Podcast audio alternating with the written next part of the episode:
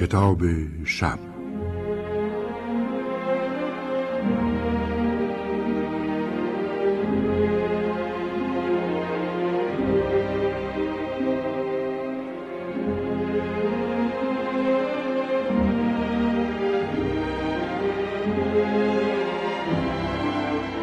وقتی خانواده به ییلاق می رسید نخستین جایی که جولیا به طرفش میدوید دارکواک بود.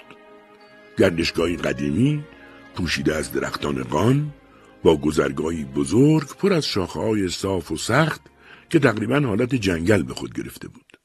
جنگلی کوچک و عجیب که همه جایش سایه بود.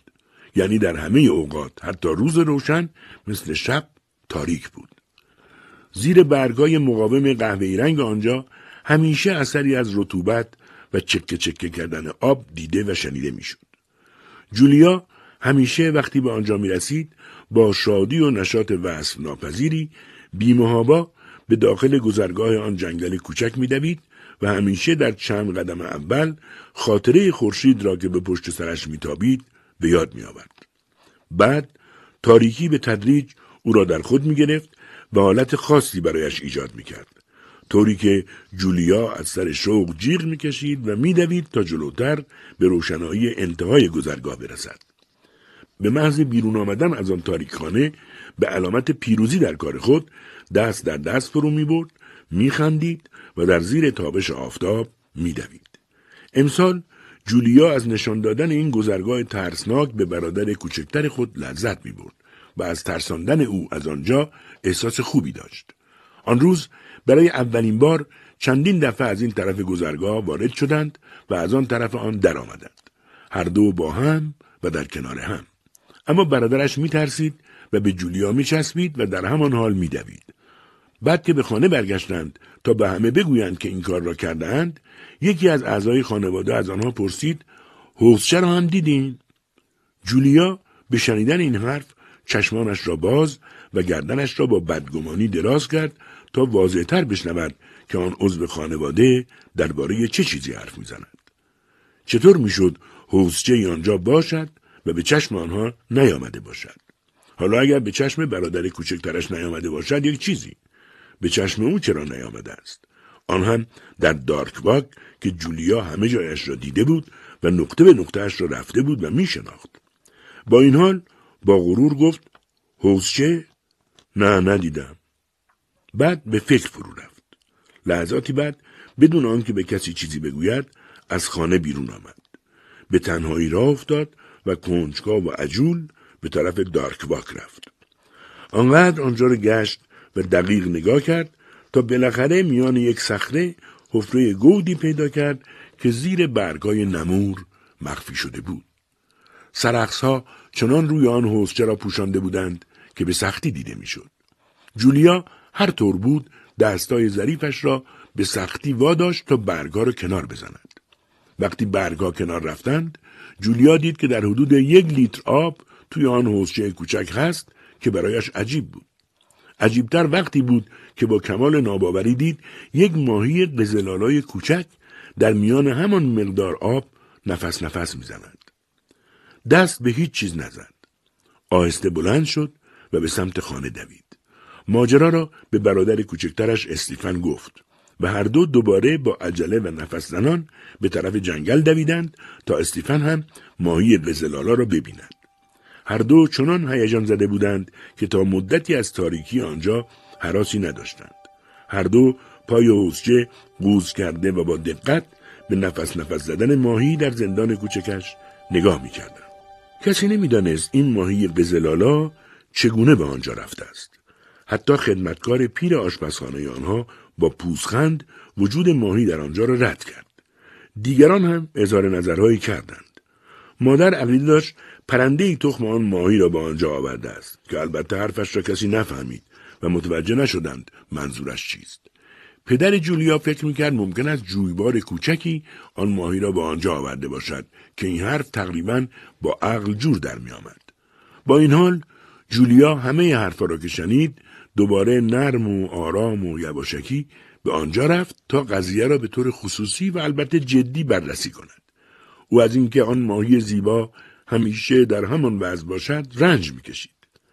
وقتی به آنجا رسید دید ماهی شکم نقرگونش را مدام بالا و پایی می‌برد دهان کوچک و زیبایش را دائم باز می کند و می بندد و به طرز زیبایی در آب حرکت می کند.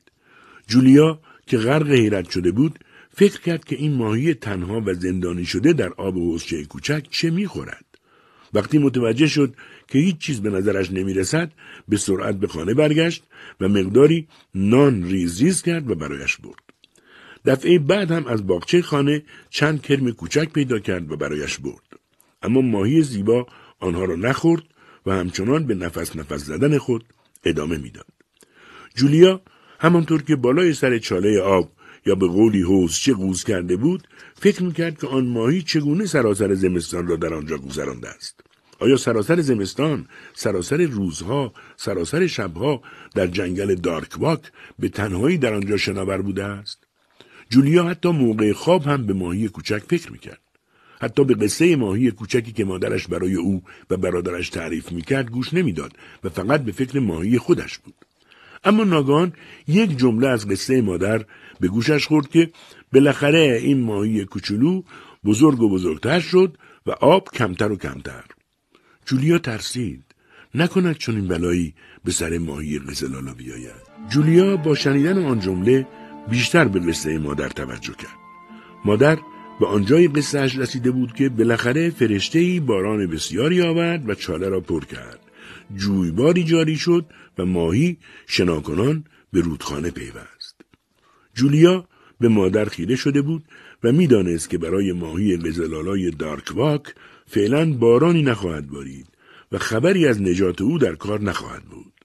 نشست به قصه خوردن. نمی‌دانست چه کند. دائم در فکر ماهی زیبا بود که آن وقت شب در آن آب کم چه می کند، چه می خورد و کجا می خوابد.